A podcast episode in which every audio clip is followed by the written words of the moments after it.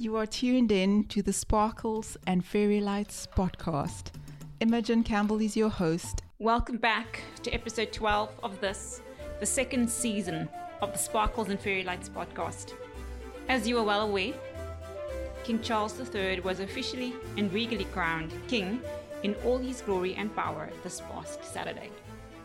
In the light of all things balance, I will tread a fine line between the loyal royalists on the one hand versus the detractors and anti monarchists on the other to give you my middling take on this. Who cares? And why, you may ask? Well, I found myself pondering on the life and reign of another great king.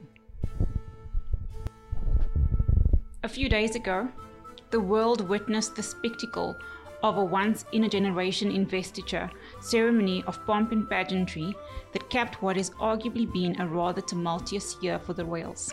Bespoke couture outfits befitting royalty were on full display, while intricate headpieces and crowns, though not quite dime a dozen, donned royal heads in an extraordinary exhibition of tradition. Her Royal Highness, Catherine, Princess of Wales's arresting headpiece of silver bullion crystal and intricate silver thread work was as unexpected as it was uniquely dazzling. The Prince and Princess of Wales and other members of the royal family, all bedecked in formal regalia with robes and mantles, were a reflection of the spiffy, rather rarefied splendor and grandeur of the occasion. One understood that it was a coronation, an event of immense importance. King Charles, of course, pledged to continue serving the country. A refrain echoed by Prince William later at the coronation concert that King Charles's would continue to be a life of public service. Whether this is your cup of tea or not, it never fails to remind me of just how exceptional the Brits are on delivering on the global stage. It is a national source of pride, and their real time execution is truly second to none.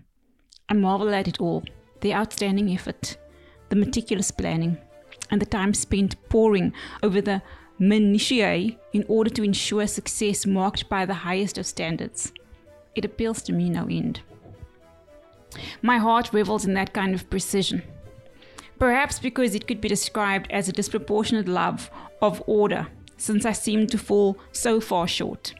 However, it was modeled so beautifully by a nation I admire, precisely for being such sticklers for tradition. And I, for one, sincerely appreciate their culture no end, with its inordinate, surfeit even, attention to detail. The English language, after all, has held me spellbound for as long as I can remember, and customs learnt along the way have shaped me as a person. In the minds of some, this was an archaic tradition, and would regard it as being out of touch with modern life. Yes, the curtains of history were certainly drawn back somewhat.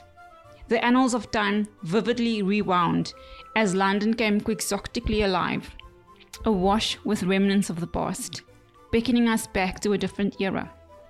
I mean, gilded carriages? Where else would we see it in its splendor today? A museum?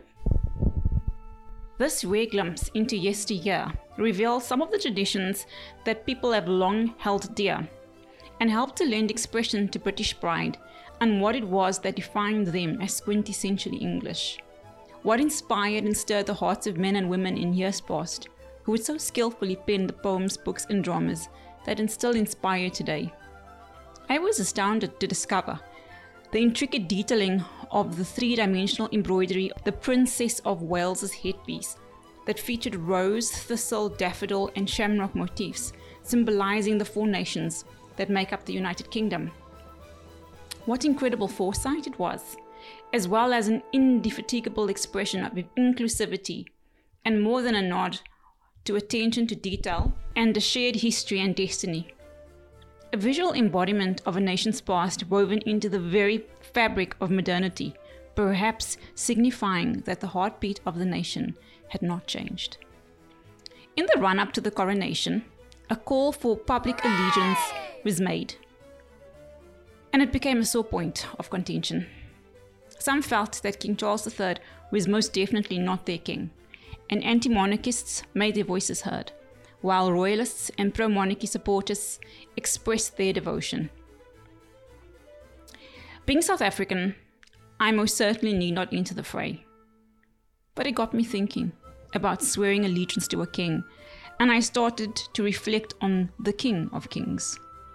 I had always wondered about the mechanics of a public declaration. It's a necessity, especially in relation to the passage in Romans 10, verse 9 to 10, which I quote as follows.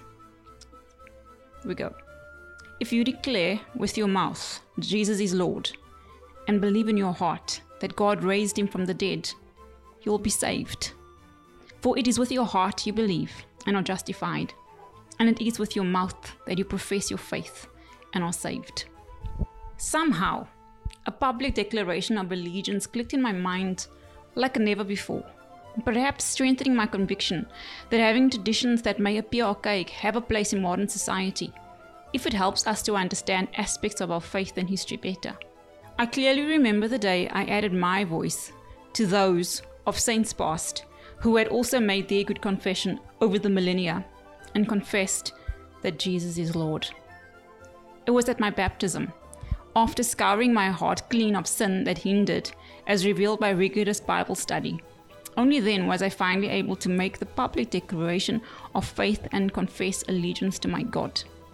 Saturday's coronation further awakened thoughts about a king who had earlier walked our planet very much unnoticed and uncelebrated. The differences between the two kings are stark. One, the newly venerated king, lives in palatial spaces. The other is described in Luke 9, verse 58 as follows Jesus replied, Foxes have dens and birds have nests, but the Son of Man has no place to lay his head. End of quote. Jesus too pledged to live a life of a life dedicated to service. I must admit that it looked a whole lot different to that of the new monarch. Jesus, Emmanuel, God with us, came to serve mankind in a way that was literally out of this world. A man described as a man of sorrows in Isaiah 53, verse 3. The English Standard Version records it as follows he was despised and rejected by men, a man of sorrows and acquainted with grief. And as one from whom men hid their faces, he was despised, and we esteemed him not. While the New International Version puts it like this He was despised and rejected by mankind, a man of suffering and familiar with pain. Like one from whom people hide their faces, he was despised, and we held him in low esteem. King Charles III is largely feted wherever he goes, despite the few instances when he had been pelted with eggs recently and the faux assassination attempt in Australia in the 90s. But by comparison, the King of Kings endured being brutally murdered by crucifixion. Just in case there are any misunderstandings, I wish King Charles III no ill will. At 74, the monarch has surely enjoyed uncounted pleasures and blessings the Lord of Lords, though in comparison, had his life cut tragically short. On this side of eternity, one king still feels he has something to give to his people. The other hand, the other said, It is finished. As he breathed out his last on the cross that ill fated Friday. That same event and resurrection in swift succession changed my life and trajectory for eternity. Saturday's coronation, though majestic, I admit, has left me in awe and inspired me to write, not unlike others who lived in and once traversed the beautiful shores of England. But in all probability, I will never get to meet the man, King Charles III. But Jesus, him I've had the eternal privilege of meeting in the Word of God, which Revelation 19, verse 13 describes Jesus as being. Reading the Word has helped me to encounter this God man in a unique manner a life saving encounter, if ever there was one. Yes, I don't have a picture or a sparkly memento to mark the occasion of us meeting, but His word is written on my heart, and every day I consider the way I live and model it after the life of Jesus. After all, He said, Follow me. Philippians 1 27 to 28 further implores me to live appropriately, and I quote it for you. Whatever happens, conduct yourselves in a manner worthy of the gospel of Christ. Then, whether I come and see you or only hear about you in my absence, I will know that you stand firm in one spirit, striving together as one for the faith of the gospel, without being frightened in any way by those who oppose you. Meeting Jesus had certainly turned my life right side up, because Jesus, you see, is simply divine. King Charles, on the other hand, is but mere mortal, and though I would undoubtedly be starstruck and gauche as any teenager with a crush, I would probably not model my life after his. I know he is a man who, like the rest of us, has made some mistakes. And notwithstanding his foibles, was heartening to see his expression of emotion underscoring his humanity and enduring him to me this past weekend. King Charles III has a wayward son too. Perhaps Prince Harry, feeling misunderstood for years, has battled to adequately express himself, and it has all become rather messy but I'll give him the benefit of the doubt at this point. Don't we all need that sometimes? Strikingly, there is a similarity to God, the Father here. He too has a few wayward children. Long suffering is how God is described. However, in Jesus, we see a beloved Son who does everything and says only what the Father has told him to. God the Father can relate to all of mankind, in that he had his heart broken when his Son was pierced for our transgressions. Jesus willingly put his life on the line for you and for me. King Charles III holds the title of Defender of the Faith and Supreme Governor of the Church of England. But even his heart has been pierced by developments with his sons in recent times. Unless I forget diamonds. How can I? It's a coronation after all. Controversy also reared its ugly head as a South African, there were the expected rumblings about the Cullinan diamonds that stole the show. Yes, stealing came up in more ways than one. The magnificent and aptly named Great Star of Africa featured in the scepter, while the splendid imperial state crown was exactly that splendid. That these were indeed splendidly beautiful and precious, nobody would deny. The crown that adorned the head of our Lord Jesus, not so much. Zero splendor to be found on his head, his was woven from indigenous thorns with the intent of inflicting pain, and his blood was shed by this punitive mockery of a coronation. Pomp and splendor, nowhere in sight. As for royal garb, regalia, and finery, in the case of King Charles, compared to the man eventually dubbed King of the Jews by Pontius Pilate, who had a robe, scarlet or purple in color depending on the narrator, mockingly alluded to his royal attribution and accusation. It was a mockery, like none other. Royal vestments could not have been more different in the earthly realm. But the Jesus who will make his way back will also wear a blood soaked robe. Lest we forget. But this time, nobody is going to mock him. The territory that comprises King Charles III's reign is clearly demarcated, and I referred to these earlier. Jesus, on the other hand, has a spiritual kingdom quite out of this world. John 18, verse 36 reiterates that Jesus' kingdom is not of this world. I'll quote it for you, which says, Jesus said, My kingdom is not of this world. If it were, my servants would fight to prevent my arrest by the Jewish leaders. But now, my kingdom is from another place. Revelations 19, verse 13 to 16 describes his kingship as follows. Also, notice the robe. He is dressed in a robe dipped in blood. And his name is the Word of God. The armies of heaven were following him, riding on white horses and dressed in fine linen, white and clean.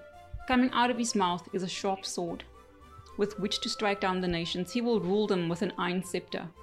He treads the winepress of fury, of the wrath of God Almighty. On his robe and on his thigh he has this name written King of Kings and Lord of Lords. Oh, what gallant, regal imagery is depicted here. My heart cannot fully comprehend, but my hope is that someday I will. Jesus, like King Charles, has a scepter, and he is destined to rule. I was intrigued to see how King Charles III's coronation proved to be such a catalyst for discovery about this, and that concepts that may have seemed abstract became so vivid to me. A definite plus I would hardly have anticipated had the coronation not rolled around. Months of planning in the works, King Charles III had dignitaries, clergy, and honored members of society present to witness his coronation. Yes, outside the abbey, some made their disfavor known, but the invited guests inside witnessed a prestigious coronation. That day, when the plaque with the word Jesus, King of the Jews, was placed above Jesus' head, he found himself surrounded by two criminals Roman soldiers, few supporters, and a mob, some even of the religious order of the day, which hurled insults at him. Hours before, Pontius Pilate had the following done as per John 19, verse 19. I quote Pilate had a notice prepared and fastened to the cross. It read, Jesus of Nazareth, the King of the Jews. End quote. During the preceding cross examination that Jesus was forced to undergo at the hands of Pilate, Jesus made the good confession that he was Lord. It is his confession that Christians through the ages continue to make as they accept him as their Lord and Savior. The notion of the good confession is recorded for us in 1 Timothy 6, verse 13 to 15, as follows. I'll quote again. In the sight of God, who gives life to everything, and to Christ Jesus, who, while testifying before Pontius Pilate, made the good confession I charge you to keep this command without spot or blame until the appearing of our Lord Jesus Christ, which God will bring about in his own time. God, the blessed and only ruler, the King of kings, and the Lord of lords. There was evidence that Jesus was special as he walked in our world. Men and women were transfixed in his presence and transformed as a result of meeting him. He asked those who knew his true identity not to reveal it. Yet miracles of epic proportions and people healed were the order of the day. Only once did he allow the fact that he was the Messiah to be proclaimed. Yes, a marvelous day preceded that excruciating somber Friday, a vibrant, pulsating Palm Sunday. It was a day when the situation had appeared vastly different.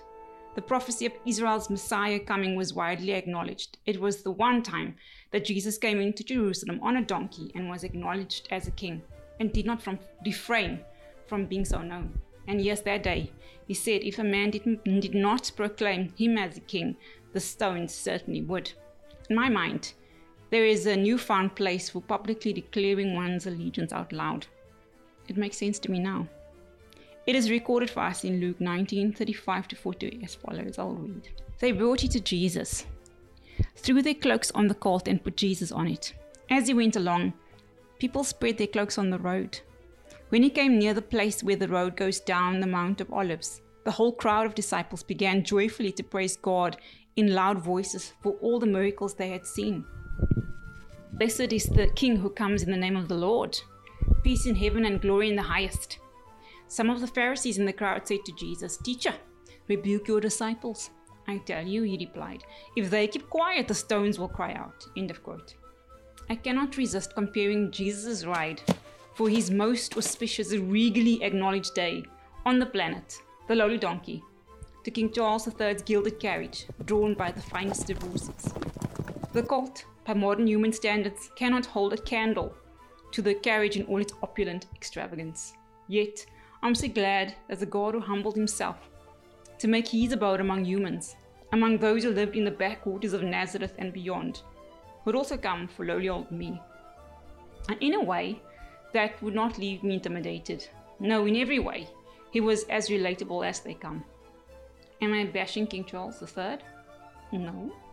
Someday, Jesus will come from his heavenly abode and all its grand splendor, where he has prepared a place for us King Charles III's earthly display of wealth helps me to, me to see, in part, a place where gold will be on the pavement.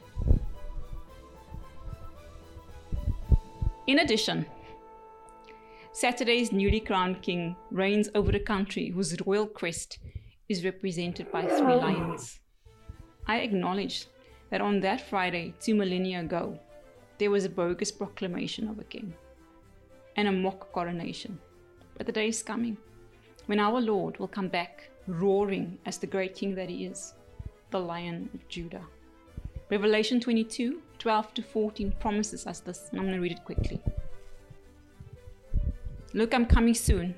My reward is with me, and I will give to each person according to what they've done. I'm the Alpha and the Omega, the first and the last, the beginning and the end. Blessed are those who wash their robes, that they may have the right to the tree of life and may go through the gates into the city. I put it to you that there is a king who came to live among us, a powerful king, mighty in power, who knows the highs and lows of all that it means to be human, yet had no sin. Bless his heart. King Charles III was miffed by a licky pen at the start of his kingly reign. His humanity clearly on display. He, too, even though king, is in need of the Saviour, who is able to reward us for what we have done and has a place prepared for each one of us for eternity. That is what the Bible says in John 14 1 to 4. And I just want to quote that to you. We're nearly at the end. It says, Do not let your hearts be troubled. You believe in God, believe also in me. My Father's house has many rooms. If that were not so, would I not would I have told you that I am going there to prepare a place for you? And if I go and prepare a place for you, I will come back and take you to be with me that you may also be where I am. You know the way to the place where I am going. Isn't that just the best news ever? Whatever our earthly circumstances, in Jesus, we will have a new home living next to other privileged neighbors. And the person who created it all, well, he made the world, the universe, and everything in it diamonds, pearls, gold, the most precious of stones. All those are liberally sprinkled all over that kingdom. I'm compelled to sing praise and say, All hail the King. This is our in today's podcast. Next week, we tackle a difficult topic forgiveness. I hope that you'll join me for that one. Until then, thank you. Thank you for lending an ear. If you are new, consider subscribing. And if you feel inclined, please leave a review or let me know your thoughts on Facebook or Twitter.